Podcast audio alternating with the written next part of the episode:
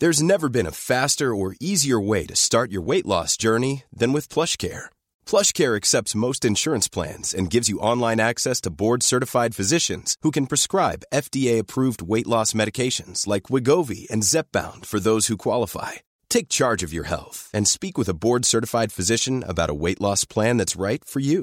Get started today at plushcare.com slash weight loss. That's plushcare.com slash weight loss. plushcare.com slash weight loss. Wow. Nice. Yeah. What you're hearing are the sounds of people everywhere putting on Bombas socks, underwear, and t-shirts made from absurdly soft materials that feel like plush clouds. Yeah, that plush. And the best part? For every item you purchase, Bombas donates another to someone facing homelessness. Bombas. Big comfort for everyone. Go to bombas.com slash ACAST and use code ACAST for 20% off your first purchase. That's bombas.com slash ACAST. Code ACAST.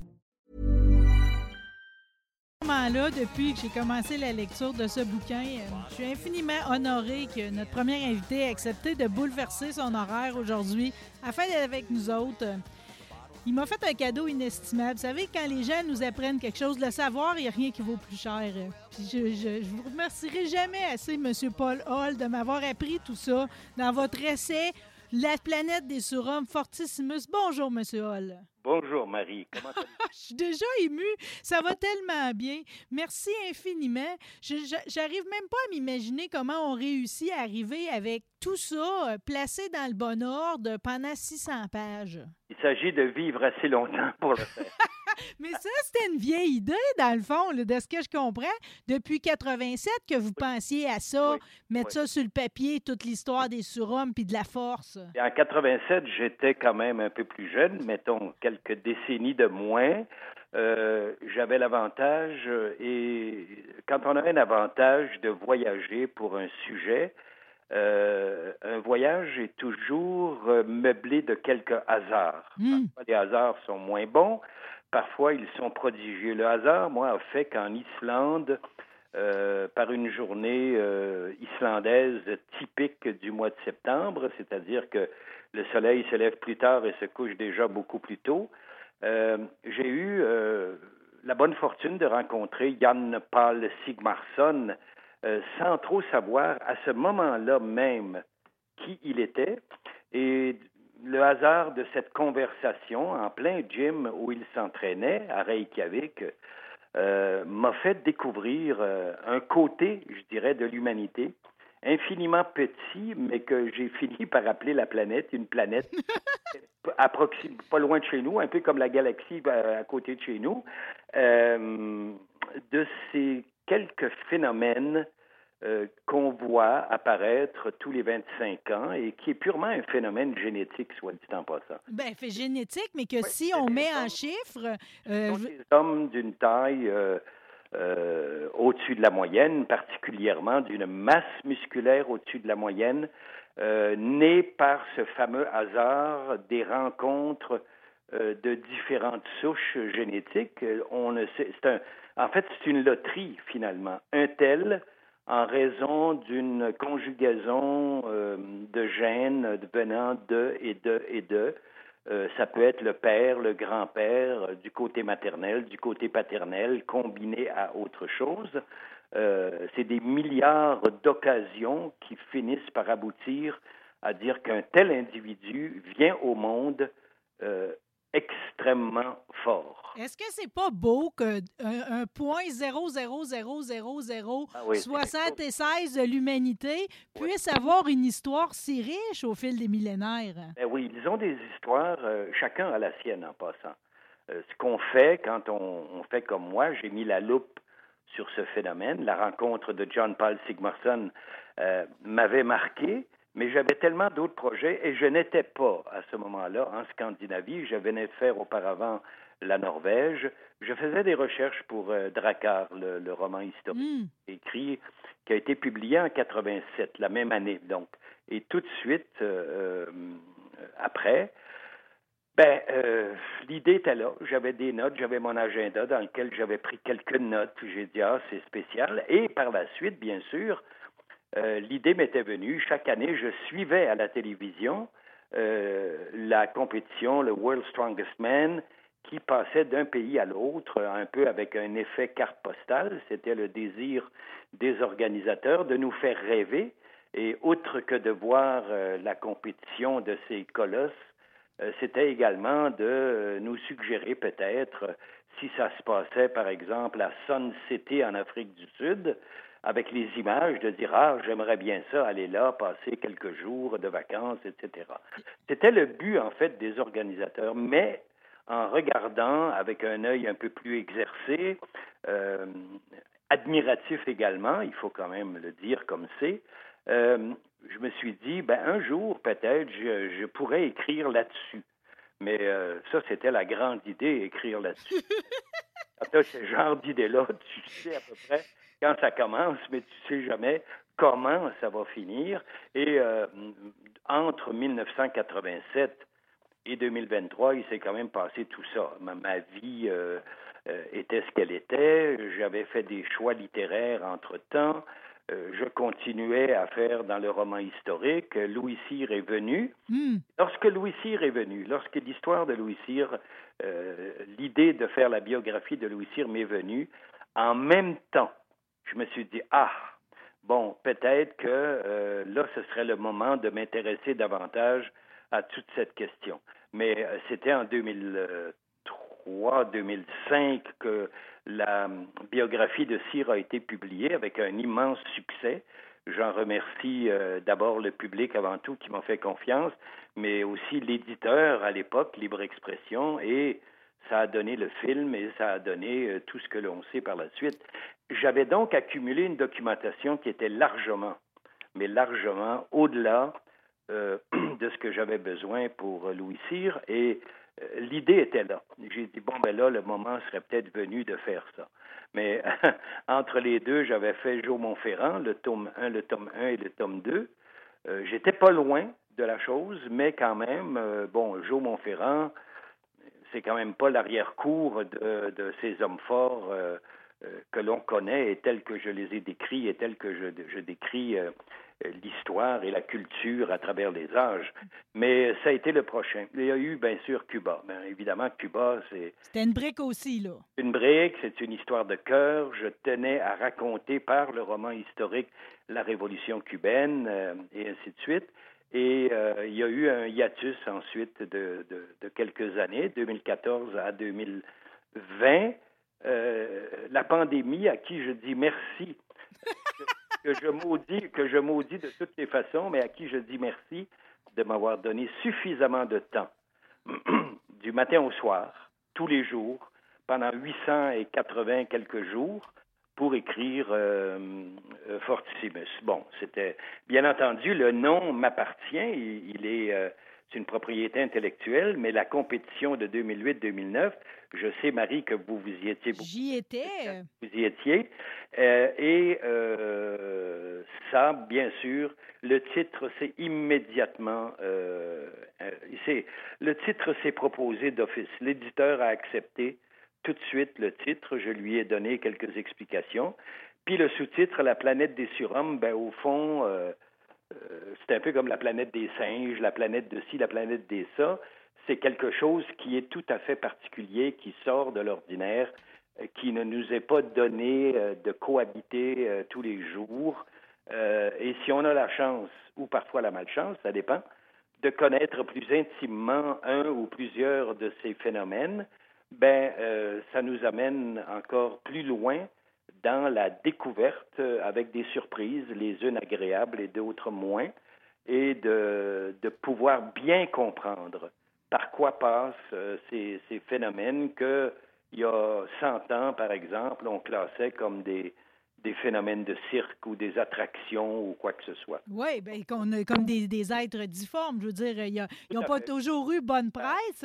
Euh, c'est certain que, tu sais, pour euh, quelqu'un comme moi qui est, qui est géographe culturel, j'ai étudié en anthropologie aussi, euh, tu sais, vous avez, euh, vous avez vraiment euh, tout placé, tu sais. J'apprécie que si vous faites un détour par Londres et qu'on est à l'époque de Jack l'Éventreur, vous ne manquerez pas de souligner tout, non, tout ça, tu sais, d'avoir pris la peine aussi de faire le détour par les œuvres d'art, de placer l'art là-dedans, parce que, à quelque part, cette histoire-là, dans vos sources, vous avez les ouvrages, vous avez les récits, mais vous avez aussi les poèmes, vous avez aussi les toiles, vous avez, vous avez vraiment utilisé tout ce qu'on avait, parce que cette histoire-là, il y a une partie qui vient de la tradition orale, il y a une partie qui vient des légendes, il y a une partie qui vient des mythes, mais peu importe d'où ça vient, ça reflète toujours pareil ce qu'on est comme être humain, c'est-à-dire c'est que la force, ça reste pareil. Je vais juste utiliser la citation que vous avez en introduction de l'auteur allemand Walter Huminger. Vous dites, ce ne sont ni la beauté, ni la vertu, ni l'esprit qui furent chantés d'abord,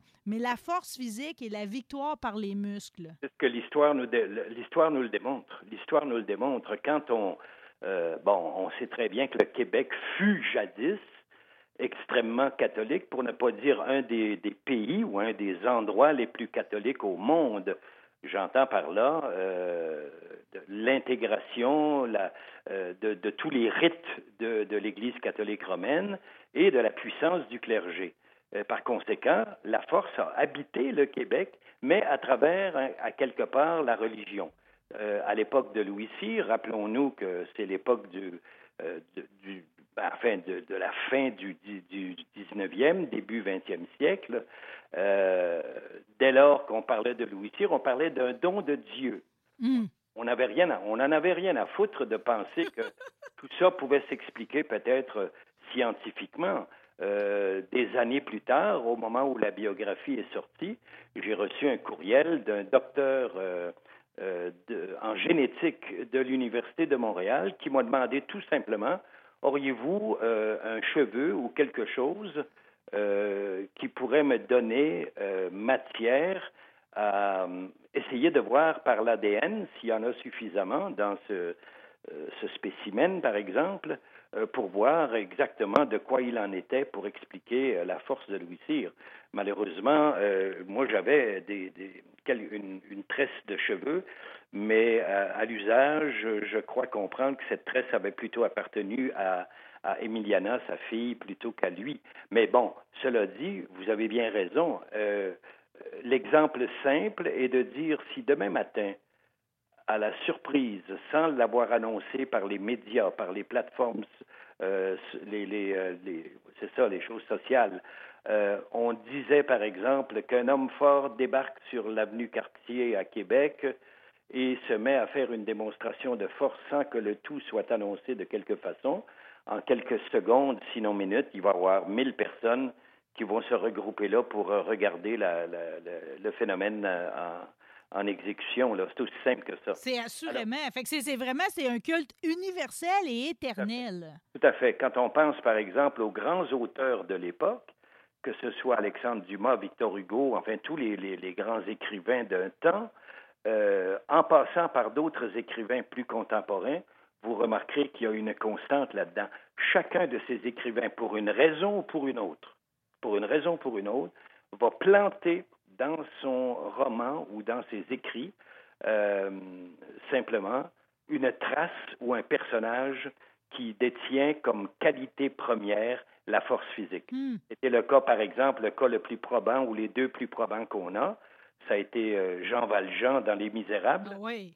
Et, euh, par exemple, le bossu de Notre-Dame, Quasimodo dans Notre-Dame.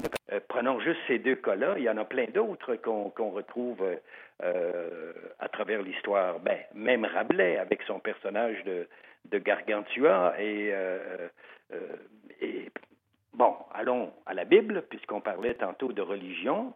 Mais la Bible, si on dit à même les fervents catholiques qui se targuent d'avoir lu la Bible, on leur demande qu'est-ce qui vous, qu'est-ce que vous retenez, qu'est-ce qui vous frappe le plus dans ça, à part de parler de la passion du Christ, mais si vous leur demandez dans l'Ancien Testament, la réponse unanime va être Samson. Samson, Samson. Samson, c'est lui. On a beau parler, ah oui, Moïse, lorsqu'il est descendu du mont Sinaï avec les, les dix commandements ou quelques autres, mais c'est Samson qui est le personnage qui retient l'attention. Les cinéastes, plus tard, dans les années 60, quand ils ont fait les fameux peplums, comme on les appelle, les, films italiens, euh, on, a, parlé des, des western spaghetti, mais les peplums sandal and sword, donc les sandales et l'épée, ben, écoutez, de qui on parle? Euh, à un moment donné, tu as Samson. Samson et Dalila, qui ont été l'objet de plusieurs films.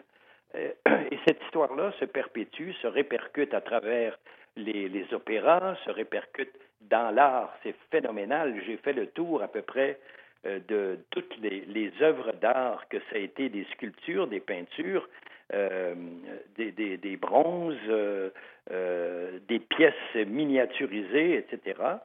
Ce sont les personnages légendaires, les géants de l'époque que l'on retrouve en plus grand nombre. Et lorsqu'on va dans les musées, ça se répercute également à travers les grands musées euh, euh, de la planète. Et des, et des, fois disparus, ils reviennent dans l'art, euh, comme ah, Milon de Crotone, qui disparaît pendant je ne sais pas combien de milliers d'années, puis qui revient dans l'œuvre de Dali et de d'autres. Ah, absolument, absolument. Et le problème qu'on a quand on fait une, une œuvre un peu, je vais, je vais le dire quand même modestement, mais c'est un peu encyclopédique comme, euh, comme Fortimus, le livre, euh, le seul problème qu'on a eu au niveau de l'édition, c'est le problème des photos. Euh, le problème des photos, euh, ça s'explique simplement.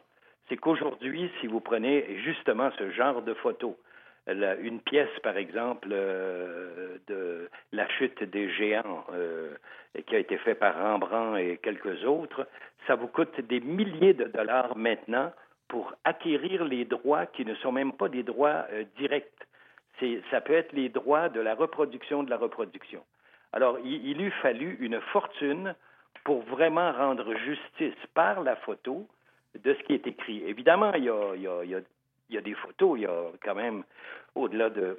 Il y en a nombre, c'est tellement intéressant, là. 65 photos dans le livre, mais nous aurions aisément pu avoir un, un corpus central dans ce livre avec photos couleurs de 300 ou de 400 photos. Mais je vous dis pas, Marie, le prix que cela aurait coûté à l'éditeur et c'était même ça ne pouvait même pas s'envisager. Ah, oh, ben, je, je, vais vous dire, imaginez, j'ai savouré toutes celles qui étaient déjà là. Il a fallu que j'en aie 300.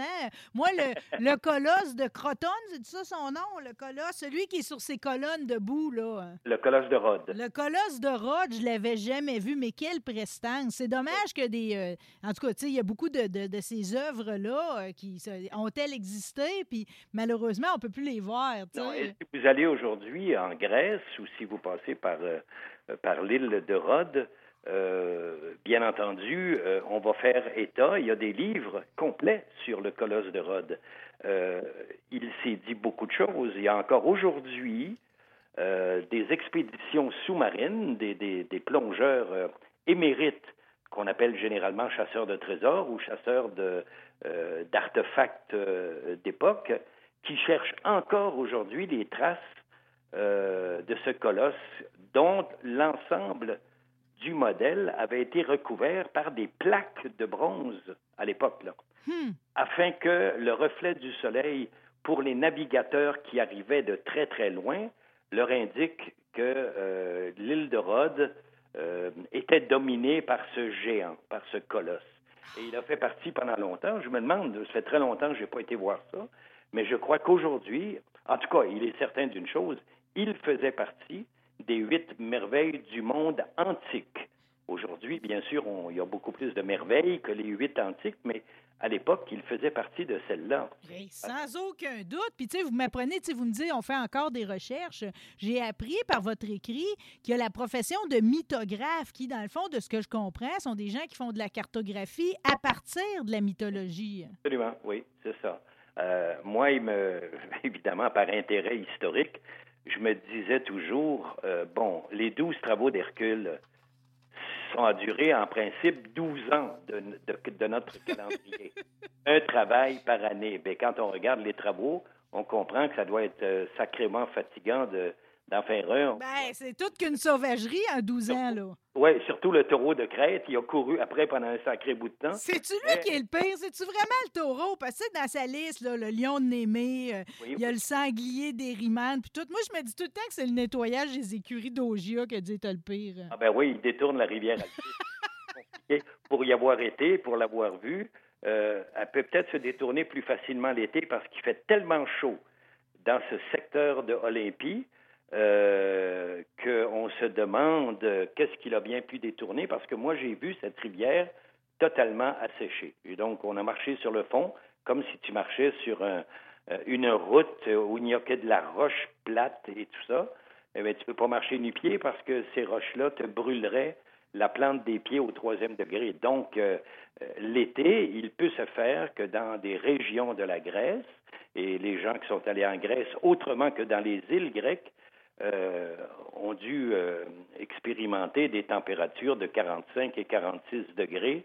et si on pense un peu à des effets climatiques, c'est des sujets très à la mode, évidemment, les changements climatiques.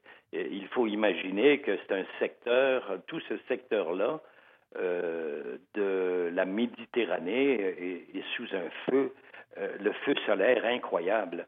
Donc. Euh, fait que 12 travaux, là, affronter des juments mangeuses d'hommes. L'idée m'était venue de faire un peu la géographie de ces déplacements et on comprend que lorsqu'on regarde bien, les chroniques des douze travaux. À l'origine, ils étaient dix, ensuite c'est devenu douze. Euh, bien sûr, on se régale par la lecture, mais on essaie d'imaginer de façon concrète, sachant aujourd'hui que le personnage d'Hercule comme tel n'a pas existé, mais euh, dans la vie quotidienne de l'humanité, il n'y a pas une journée où quelqu'un, à quelque part, ne parle pas d'Hercule euh, ou ne, va dans un musée et ne voit pas des reproductions d'Hercule. Et ça a une symbolique tellement lourde, M. Hall. en 2019, écoutez, là, l'année m'échappe un peu, mais c'est en 2018 ou 2019 que, que The Rock, en fait, euh, Dwayne Johnson, a fait le dernier Hercule qui a été fait à l'écran. Il est quand même rentré pas loin de 450 millions.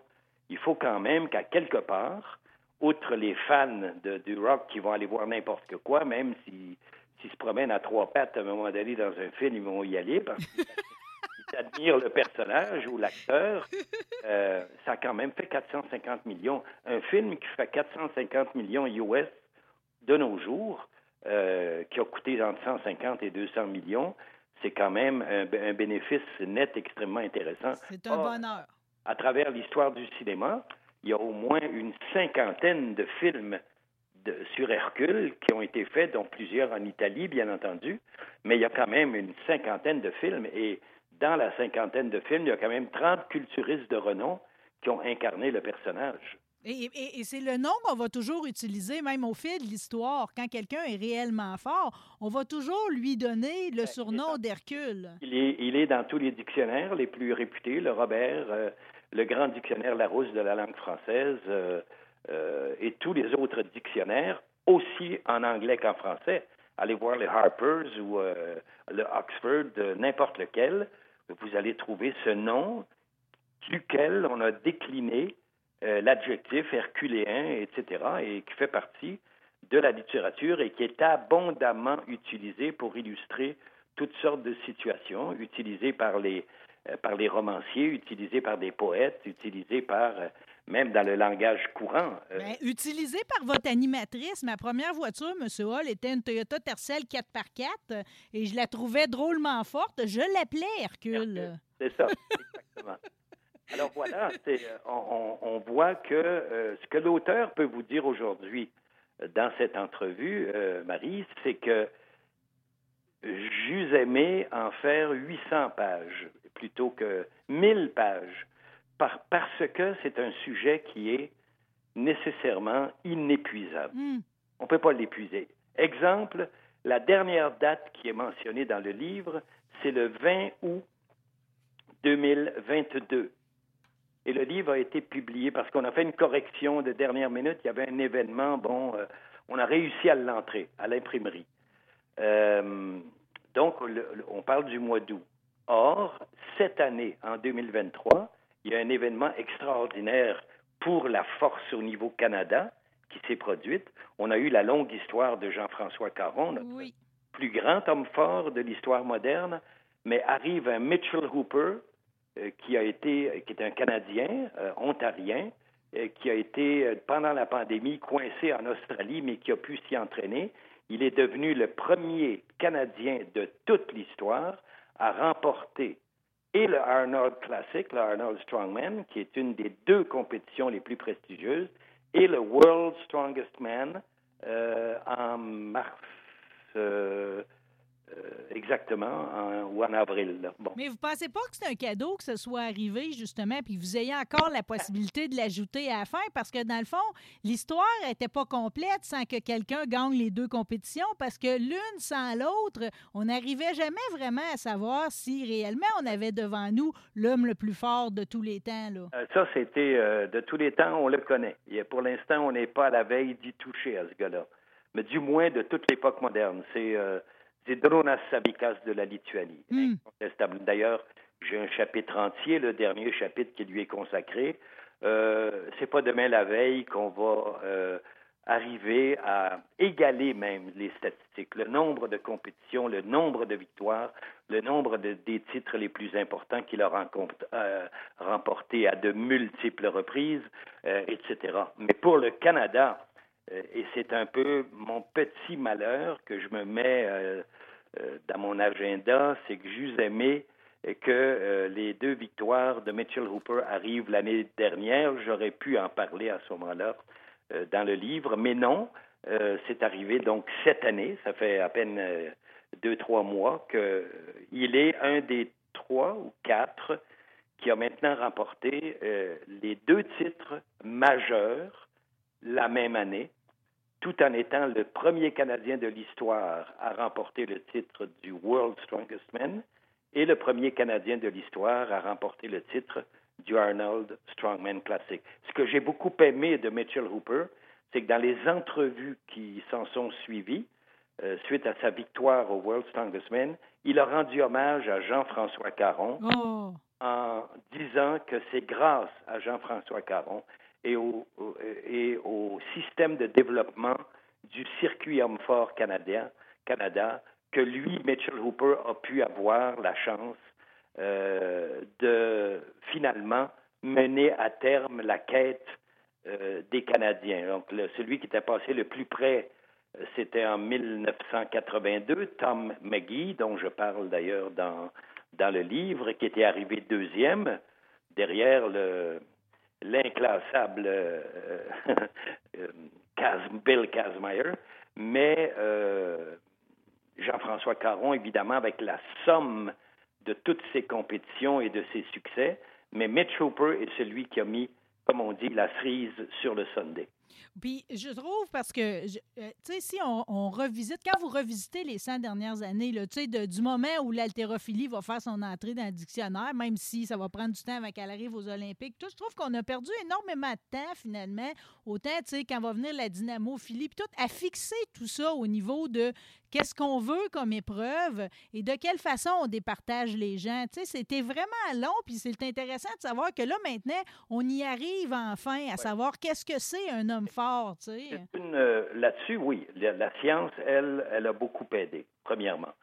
Deuxièmement, la raison pour laquelle ça a été tellement long, entre 1890 et 1920, euh, où l'haltérophilie finalement a fait son entrée officielle. Elle l'a fait deux fois avant, mais officielle aux Jeux olympiques d'été à Anvers, Anvers en fait, en Belgique. Euh, ça a été la politique. Ça a été les affrontements entre des têtes fortes. Ça a été le fait que l'un ou l'autre, qu'il soit prussien, autrichien, euh, belge, français ou anglais, le Canada à l'époque n'était pas vraiment un facteur déterminant dans, dans ces grandes discussions et ces congrès qui, qui se passaient généralement euh, quelque part dans les pays germanisés ou alors euh, anglo, anglophones. ça a été des écoles de pensée qui se sont affrontées. Les uns voulaient qu'il y ait tant d'épreuves, les autres voulant qu'il y ait tant de choses. Pourquoi? Parce que dans leurs pays respectifs, c'était ça que Millions of people have lost weight with personalized plans from Noom, like Evan, who can't stand salads and still lost 50 pounds. Salads, generally, for most people, are the easy button, right? For me, that wasn't an option. I never really was a salad guy. That's just not who I am. But Noom worked for me. Get your personalized plan today at Noom.com. Real Noom user compensated to provide their story. In four weeks, the typical Noom user can expect to lose one to two pounds per week. Individual results may vary. When you're ready to pop the question, the last thing you want to do is second guess the ring. At Bluenile.com, you can design a one of a kind ring with the ease and convenience of shopping online. Choose your diamond and setting. When you find the one, you'll get it delivered right to your door. Go to Bluenile.com and use promo code LISTEN to get $50 off your purchase of $500 or more. That's code LISTEN at Bluenile.com for $50 off your purchase. Bluenile.com code LISTEN. Se passait. Or, au plan international, ils voulaient imposer ce qui se passait dans leur propre pays pour mettre à leur profit les chances de remporter des victoires olympiques, enfin des médailles. Ah, fait que tout le monde tirait sur la couverte pour pouvoir s'avantager. Et il y avait, il y avait des méchants, euh, des méchants numéros à l'époque là-dedans. Là. En plus de ça, ces sports-là, du moment que les Jeux olympiques euh, ont été mis en place en 1896, il faut bien penser que c'était l'aristocratie qui menait tout ça. Tous les membres du comité olympique d'origine avaient des titres de noblesse ou encore des grades élevés dans les armées respectives.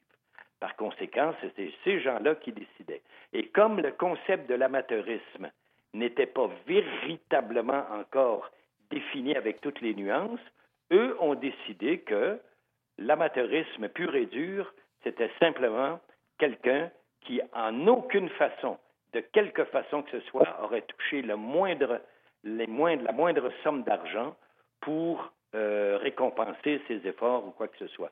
Évidemment, ça excluait un paquet de monde, euh, tout simplement.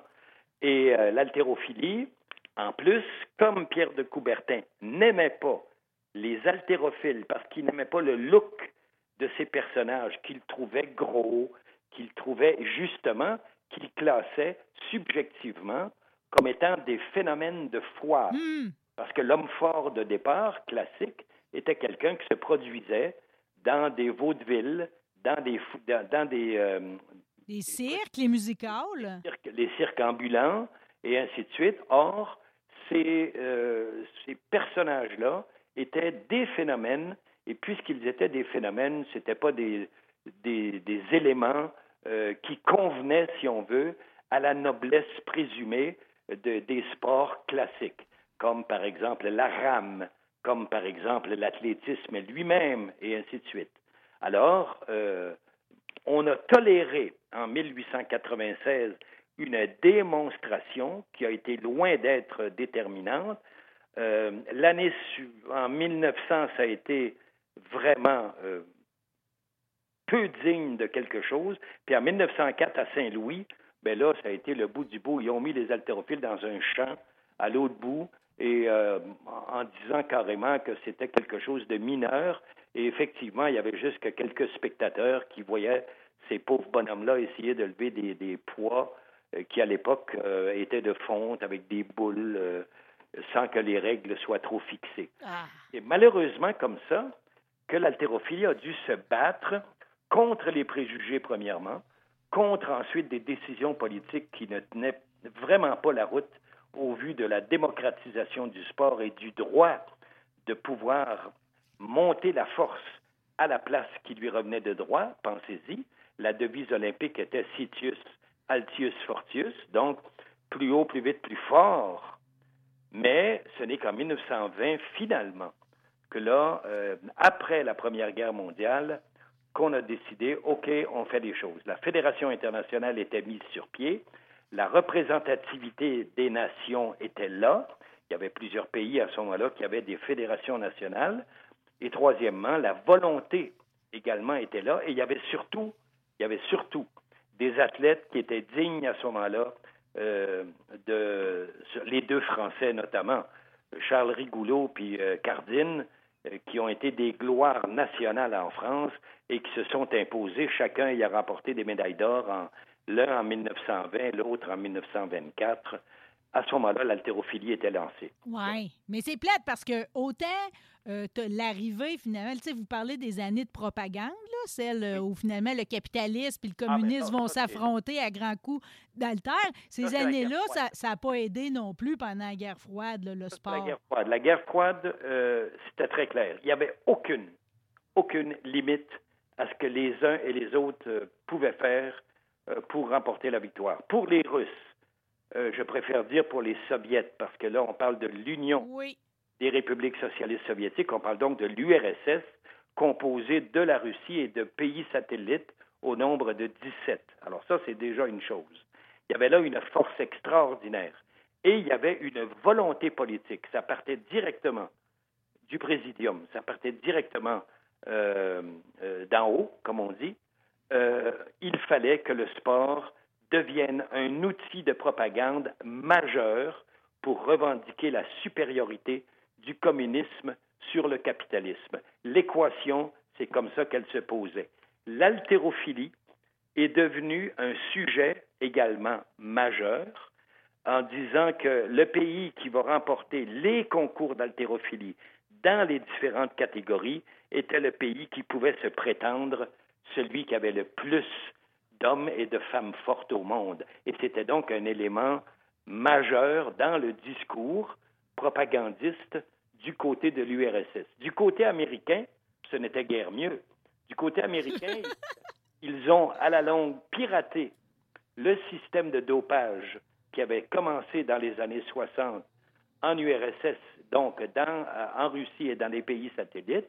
Les, les pays satellites, euh, celui qui, qui est le plus ciblé était bien sûr la Bulgarie, avec des entraîneurs extraordinaires, des méthodes d'entraînement féroces et des recours à des produits dopants de, de, de, de puissance euh, 10, comme on dit. Ouais. Les États-Unis se sont pas gênés non plus. Les États-Unis, lorsqu'ils ont trouvé les formules chimiques, le docteur Ziegler notamment euh, là-dedans, dans les années 60, ils se sont éclatés la panse eux autres aussi. Euh, et malheureusement, malheureusement, ils ont perdu la course. Et jusqu'en 1992, jusqu'aux Jeux de Barcelone, ben, ne nous gênons pas. Les pays, ben, il y a eu la chute, bien sûr, du mur de Berlin, il y a eu, l'effondrement de, de l'URSS, mais jusqu'en 92 encore, euh, les pays socialistes avaient euh, nettement l'avantage dans toutes les catégories de poids au niveau de l'haltérophilie, ça c'est clair. Les plus grands haltérophiles de l'époque étaient soit des Russes, des Ukrainiens et des Bulgares, les trois pays. À l'époque, l'Ukraine faisait partie, bien entendu, de l'URSS, euh, mais l'Ukraine comme telle était fournisseur d'un nombre important euh, d'haltérophiles, comme d'ailleurs maintenant encore, dans le monde des hommes forts du strongman, il y a au moins trois ou quatre Ukrainiens qui sont euh, dans le top 5 mondial. Hmm. Mais c'est si, si, juste pour, euh, parce que je suis encore subjugué que cette époque-là de propagande puis de dopage soviétique s'est poursuivie jusqu'en 92. Vous Oui. portez à notre connaissance dans Fortissimus euh, une, une espèce de secret qu'en 88, euh, même pendant les Jeux de Séoul, il y aurait eu un navire qui aurait été au large pour Oui, un laboratoire, un navire laboratoire. Et- Et dans ce navire laboratoire, je ne sais pas politiquement comment les choses s'organisaient. Est-ce que ce navire, en, en étant dans des eaux, était-il ou pas à ce moment-là dans les eaux internationales? J'ai pas été jusque-là, mais faisons l'hypothèse que le navire était dans les eaux internationales. C'était génial de faire ça. Parce qu'en étant dans les eaux internationales, on ne pouvait pas euh, aborder ce navire sous un prétexte ou un autre et le fouiller. Mais le navire, à coût de millions, était un laboratoire euh, carrément au service euh, des athlètes euh, de l'Est et dans lequel, bien entendu, euh, il y avait de tout, y compris l'essentiel, c'est-à-dire les dosages euh, et tout ce qui était requis euh, pour les athlètes. Et en 92, euh, on était à quatre ans seulement de- du, du scandale Ben Johnson Oui. comme moi, je n'ai jamais appelé le scandale Ben Johnson. J'ai appelé ça le scandale international du dopage, dans lequel Ben Johnson n'a été simplement qu'une victime. Hmm. Euh, L'enquête Dobbin, par la suite, a bien démontré que Ben Johnson, non seulement n'était pas le seul qui avait les mains dans la farine, mais il y en avait euh, tout un paquet autour de lui. Euh, il y avait un de nos hommes forts, d'ailleurs, Bishop Dovijovitz, qui le premier, en 1904, dans ces années-là, de l'enquête Dobbin, est venu témoigner en disant, moi, that's it, je suis là-dedans depuis des années. Il était rendu coach euh, universitaire. Euh, on a eu nos propres Canadiens, nos haltérophiles canadiens qui ont passé euh, à la moulinette parce qu'ils avaient remporté des médailles déjà aux Jeux de Los Angeles en 80. Ils étaient pleins comme des œufs à ce moment-là déjà. Euh, alors, personne n'y a échappé. Non, puis aucun sport non plus de force. Je veux dire, on était, là, vous m'avez parlé d'athlétisme, on était dans le cyclisme, dans le football, les sports de combat. Tout le monde va finir par être contaminé Nous par, étions- par nous ça. étions contaminés à partir des années 70 déjà. Mais en dans les années 70, il n'y avait aucun protocole au niveau du CIO, du, du Comité international olympique. Il n'y avait aucune liste de produits dopants interdits à ce moment-là encore. La commission médicale du Comité olympique international n'existait pas encore et il n'y avait aucun code de comportement ou de déontologie euh, applicable à quelques fédérations internationales et nationales par la même circonstance qui prévalait. Donc, c'était au plus fort la poche à ce moment-là. Est-ce que c'est pas étrange, pareil, que quand va avoir lieu les Jeux olympiques de Montréal, puis là, on va arriver avec une première liste de produits interdits, OK? Puis même, là, jusqu'au moment où la- l'Agence mondiale antidopage va sortir la sienne, là, dans les années 2000, est-ce que c'est pas étonnant, pareil, que la dynamophilie puis le culturisme, eux autres, ils n'ont pas d'interdit? Ils font comme pas partie de ceux qui doivent s'astreindre à cette liste-là. Et euh, tout à fait, euh, ça s'explique, euh, Marie, comme ceci. Vous avez bien posé la problématique. Pourquoi un et pas les deux autres? Euh, pourquoi? Commençons par le culturisme. Le culturisme a appartenu pieds et poings liés à la famille euh, Ben et Joe, quand je dis la famille, aux deux frères, Ben et Joe Wader, depuis 1948 ou à peu près où les, les deux frères ont mis en place l'entreprise Wader de façon très modeste à partir de Montréal. À partir de ce moment-là, leur entreprise s'est développée. L'entreprise s'est développée sur deux fronts. Trois, je pourrais dire. Le premier front, c'était la production de matériel d'entraînement destiné au, à la maison, à, à- à- à la famille Hmm. vous achetiez sur catalogue ou autrement, ou même en magasin à ce moment-là, ce qu'on appelle un set de poids. Le set de poids Weather était composé de ceci et de cela. Il y avait quelques plaques, des plates, là, des, des disques, il y avait la barre, il y avait les deux petites barres, et avec ça, il y avait un livret d'instructions, quelques exercices proposés. Très rapidement ensuite, les Weather ont développé les produits, les suppléments Weather. Et les suppléments euh, n'étaient pas encore de la poudre à ce moment-là, c'était pas encore en poudre comme aujourd'hui. On ne parle pas ici de, de, de, de, de, viol, euh, de, de, de vial, pardon, et de piqûres ou quoi que ce soit. On n'en est pas rendu là. Mais on parlait de suppléments en capsule, le foie desséché euh, et et d'autres trucs semblables. Bon. Ça, c'est la deuxième ligne de développement des Wader, toujours au Canada au début et toujours surtout au Québec. Et en troisième ligne, dans la période plus moderne et surtout à partir du moment où Arnold Schwarzenegger arrive aux États-Unis, sur commande de, de Wader, Sur Telegram de Weather. oui, qu'ils l'ont, c'est ça, puis qu'ils l'ont installé, payé son loyer, payé sa nourriture. Il était payé pour s'entraîner et il était décidé à l'avance qu'il deviendrait le prochain multi-monsieur Olympia. Bon.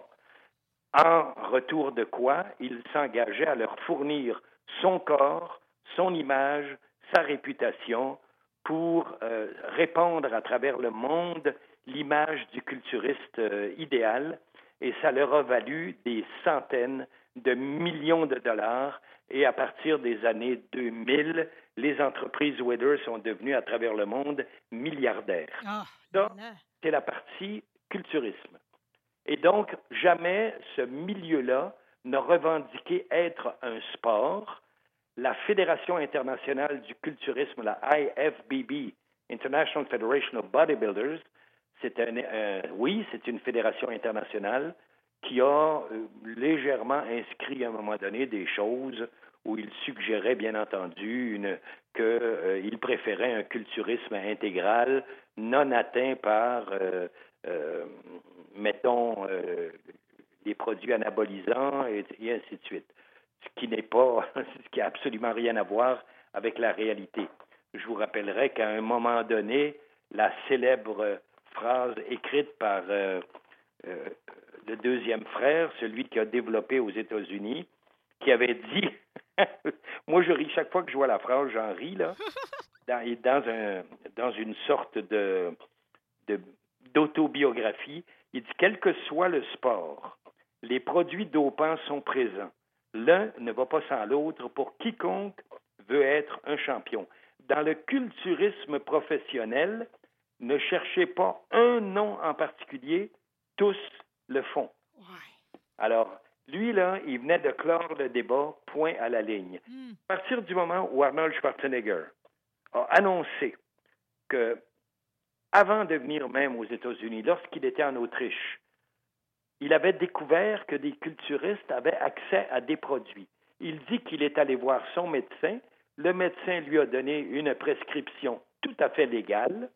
Il est allé euh, en pharmacie et il a pris les agents dopants qui étaient des stéroïdes et il a dit j'ai suivi scrupuleusement la prescription médicale qui était tout à fait légale. Oui, mais on- mais- mais il n'y avait pas les connaissances pareilles. De, tu sais, je veux dire, quand Non. on est rendu à Barry Bonds là, puis Chris était- Benoit, on, on en sait beaucoup plus. là. ça, c'est le stanozolol à ce moment-là, qui est quand même aujourd'hui considéré comme une drogue, euh, comme un produit anabolisant entre les deux. Il y a beaucoup plus puissant que ça En maintenant. plus, Mais, mais Arnold, bon, il a pris ce qu'il a- qu'il- qui était sur le marché à cette époque-là. Il savait très bien que tout le monde en prenait.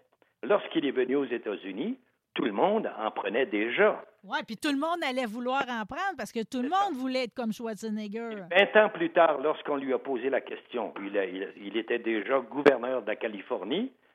Si vous aviez à le refaire, le referiez-vous? Il a dit certainement. Hmm. Point final. Oui, mais, mais, mais par exemple, juste pour euh, les Weber, là, je comprends bien pourquoi le culturisme a été exclu. C'est juste qu'eux autres, dans leur attitude, si je comprends, c'était comme le développement du volume puis de la masse musculaire. Ben, il y a eu trois étapes dans le culturisme. c'est Il y a eu ça. le culturisme qui a voulu être la culture physique idéale, c'est-à-dire un corps harmonieux, proportionnel selon les mesures qu'on acceptait à l'époque. Hmm. Le cou, le biceps et le mollet. Les règles des tiers. etc., etc., euh, jusqu'à l'époque des mutants, qui est l'époque d'aujourd'hui. Que vous appelez la Juice Generation. Ah oui, oui, c'est la Juice Generation, celle-là. Oui, c'est les freaks. Ça, des freaks. Mais le pire, c'est qu'ils sont même pas bons, puis surtout, ils sont pas, sont pas forts, Non, euh, comme pas la masse nous le dit, nous le dit dans le miroir. Lorsque vous avez un individu qui a une ossature athlétique moyenne, qui devrait à 5 pieds 8 ou 5 pieds 9 peser 180 livres, puis qui en pèse 300, et qui est essoufflé après avoir monté trois marches pour aller poser devant un public qui avance, euh, il y a quelque chose qui ne tourne pas rond sur la planète, comme on dit. Et Ouais. lorsque vous avez des individus comme ça, qui ont de 6 à 8 millions de personnes qui les suivent sur les plateformes sociales, il y a quelque chose qui tourne pas rond au pays du Danemark, comme dirait. Oui, puis là, on n'est plus dans la force génétique dont vous nous parlez. Là, En sais. 40 ans, Marie, nous sommes passés euh, de cette génération de culturistes intégrales qui travaillaient très fort en gym, euh, qui développaient un physique extrêmement remarquable, euh, en masse musculaire maigre et autres, qui avaient développé l'art de la pose et tout, à une époque d'aujourd'hui qui est l'époque des freak shows, Ouais. c'est une époque de mutants et qui est une époque où des culturistes de ce niveau-là euh, mettent en péril directement leur espérance de vie en sacrifiant de 20 à 25 ans sur leur probabilité d'espérance de vie en temps normal. C'est un drôle de choix. Tu sais, je repense à Eugène Sandow, en plus, qui était, lui, était une œuvre d'art. tu sais. Voilà. Mais On est ailleurs, là. On n'est plus dans le corps et l'esprit, en tout cas. à votre question, la- pourquoi euh, l'haltérophilie et non pas euh, la dynamophilie ou le culturisme, quand on parle de dynamophilie, écoutez, la dynamophilie, là, j'aimerais beaucoup, beaucoup avoir euh, contact avec toutes les 17 fédérations qui supposément régentent ce sport. Il y en a 17 en tout. Il y en a de tous les genres. Il y a celle qui, au départ, euh, euh, est ce qu'on appelle la fédération reconnue, qui, ne, qui demande qu'on ne porte pas de, euh, de triple saute ou d'habits performants. Oui. Le maillot à plis, entre autres. Le maillot à plusieurs plis, les doubles ceintures, les courroies de protection. Les sangles de poignet. Et tout ça euh, par rapport à celles qui l'autorisent et qui sont majoritaires maintenant. J'aimerais beaucoup voir le budget qui est consacré aux tests antidoping. Mon opinion, à 90% euh, voilà. Euh, voilà. Parce que je sais qui je vais questionner, en tout cas, parce que euh, vous parlez de Daniel Bérubé dans votre, dans votre bouquin, hein, qui, qui, est un ah, homme que je. Daniel, je lui rends d'ailleurs hommage. Ah, faites-le, faites-le. Daniel, qui a été un fondateur, un, précurseur, un promoteur et un homme, un chef d'entreprise. Daniel Bérubé est l'homme qui a détenu pendant quelque temps le record mondial du développé au banc, communément connu comme le bench press, hmm. à au-delà de 600 livres, à un poids corporel probablement, euh, je n'ai pas les chiffres exacts de Daniel Bérubé, mais euh, dans les 230-240 livres. Mais à l'époque, euh, le développé au banc n'avait pas euh, alléger ses exigences. La personne devait reposer à plat sur le banc. Aujourd'hui, ils ont le droit de s'arquer complètement. Il n'y a que deux points de contact qui sont, bon, c'est la, base des fesses et des épaules. On peut arquer le dos. À l'époque, euh, les personnes devaient être à plat sur le dos. Le dos devait être en contact avec le banc. Ce qui a probablement privé, à l'époque, Daniel Bérubé d'un autre 50 ou 60 ou 75. De plus. Voilà. Deuxièmement, Daniel Bérubé a développé euh, d'autres athlètes. Le plus connu étant évidemment Marco Fortier, qui lui a détenu un record du monde à 274 livres de poids corporel, 914 livres et demi, je crois, à la flexion de jambe. Euh, c'était remarquable. Et là, on, comprend. On parle de record du monde. Et il y a un record canadien. Comme record canadien, il a duré au-delà de 21 ans, ce record-là. Alors, on imagine un peu, et ça, c'est Daniel Bérubé qui, euh, qui a fait cette chose-là. Oh, je suis heureuse que vous lui rendiez hommage parce que, vous savez, il, s'implique aussi dans la course automobile. Puis, je veux dire, c'est quelqu'un ben, qui. Il est probablement, Daniel Bérubé, celui qui est le l'entrepreneur, le chef d'entreprise qu'il a été, il a réduit, j'ai cru comprendre qu'il a réduit quand même de ce côté-là ses activités, euh, qui a le plus encouragé divers sports, parmi lesquels la boxe, la boxe amateur, le MMA, le mixed martial arts, le culturisme, euh, la dynamophilie, le strongman, et qui en plus a été le commanditaire principal de plusieurs athlètes de pointe qui, sans l'argent que M. Bérubé a mis, ne seraient jamais parvenus euh, aux résultats qu'ils ont obtenus. Alors, je lui rends cet hommage tout à fait mérité. Euh, je pense bien que Daniel Bérubé m'en voudra un peu en disant Wow, charrie pas. je ne charrie pas. Il est, euh, on, a parfois ce, cette, je ne sais pas comment on dit ça, cette mauvaise habitude au Québec que lorsque quelqu'un monte, on a le plaisir de le descendre. Tu sais. Ben moi, je pose dessus. Parce que Daniel Bérubé a été exemplaire et ça, cette, ces interventions-là de M. Bérubé, qui probablement, si on mettait tous ses argents et tout ce qu'il a fait en promotion et en commandite, ensemble, on serait dans le, je dirais, proche probablement de 2 millions à 2 millions et demi au cours des 25 ou 30 dernières années. Et il continue encore. Quel grand monsieur. Moi aussi, je vous salue, Monsieur Bérubé. Je vous aime beaucoup. Alors, pour ceux qui n'ont pas compris, c'est le propriétaire de XPN World qu'on peut voir là, euh, sur les chars de course. En tout cas, pour ceux qui me suivent à l'autodrome Chaudière. Euh, monsieur Hall, OK, c'est certain qu'on ne fera pas le tour aujourd'hui. Puis je suis contente, on n'a pas, on pas abordé le sujet du levage des pierres, OK? Si vous ah. voulez, on se le garde, OK? On se le garde. Comme ça, ça nous donnera un prétexte pour se repartir sur une autre conversation mais tu sais, je veux juste dire aux gens, parce que moi, votre livre, me permettez-vous de le prêter à nauséam autour de moi? C'est important. Ça me ferait grand plaisir, euh, Marie. Non, mais c'est important. Le prochain, c'est Daniel Bérubé. Je vais y mettre drette des mains quand je vais le croiser, OK? Euh, Il y a tellement d'anecdotes là-dedans. Je veux dire, euh, j'aurais pas pensé qu'à un moment donné, moi, j'ai écouté les Game of Thrones, fait que je pensais pas que la montagne allait apparaître. J'ai pas pensé que Darth Ah, Vader allait apparaître au fil des pages non plus. euh. Mettons qu'il est euh, Thor Bjornsson, on parle de Hafthor Bjorn, de, euh, Hafthor Bjornsson, Julius de son premier prénom. Euh, il a été au cours des dix... Non, il a été jusqu'en 2018, euh, pendant une période de neuf ans, le top 3. Il y en avait trois. Zydrunas Savikas de la Lituanie, Brian Shaw des États-Unis, auquel je rends hommage en particulier, et bien entendu, le King des Kings, le roi des rois, euh, Zydrunas Savikas de la Lituanie. Que je peux pas croire que j'ai vu à Fortissimus. euh. Exactement.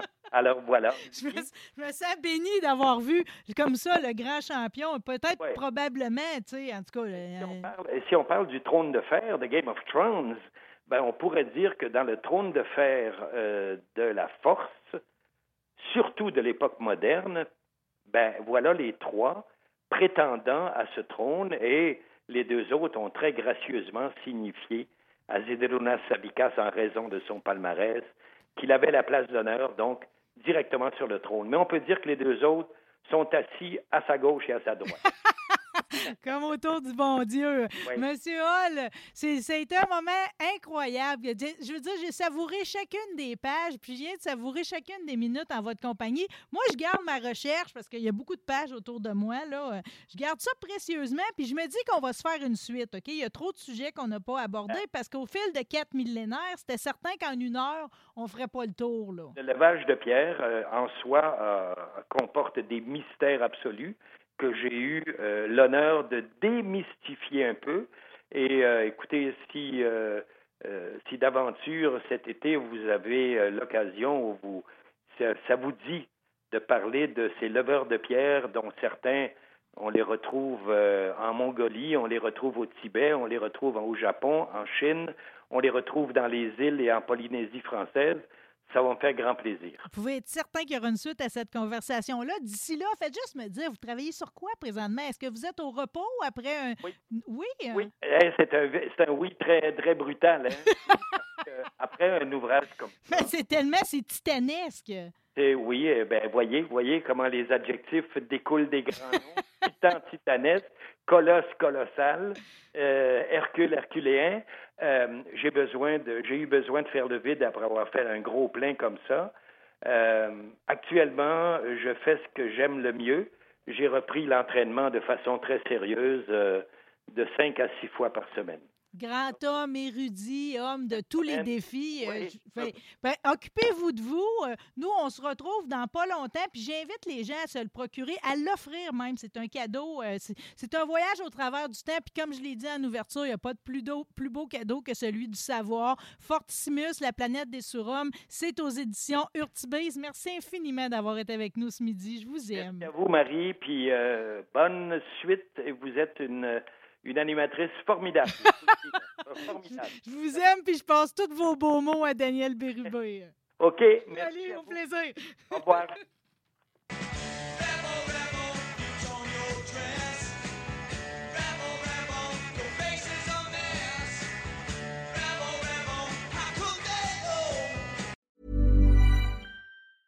Planning for your next trip? Elevate your travel style with Quince. Quince has all the jet setting essentials you'll want for your next getaway, like European linen, premium luggage options, buttery soft Italian leather bags, and so much more. And is all priced at 50 to 80% less than similar brands. Plus, Quince only works with factories that use safe and ethical manufacturing practices. Pack your bags with high-quality essentials you'll be wearing for vacations to come with Quince. Go to quince.com slash pack for free shipping and 365-day returns. Imagine the softest sheets you've ever felt. Now imagine them getting even softer over time. That's what you'll feel with Bowl and Branch's organic cotton sheets. In a recent customer survey, 96% replied that Bowl and Branch sheets get softer with every wash. Start getting your best night's sleep in these sheets that get softer and softer for years to come. Try their sheets with a 30-night guarantee. Plus, get 15% off your first order at bowlandbranch.com. Code BUTTERY. Exclusions apply. See site for details.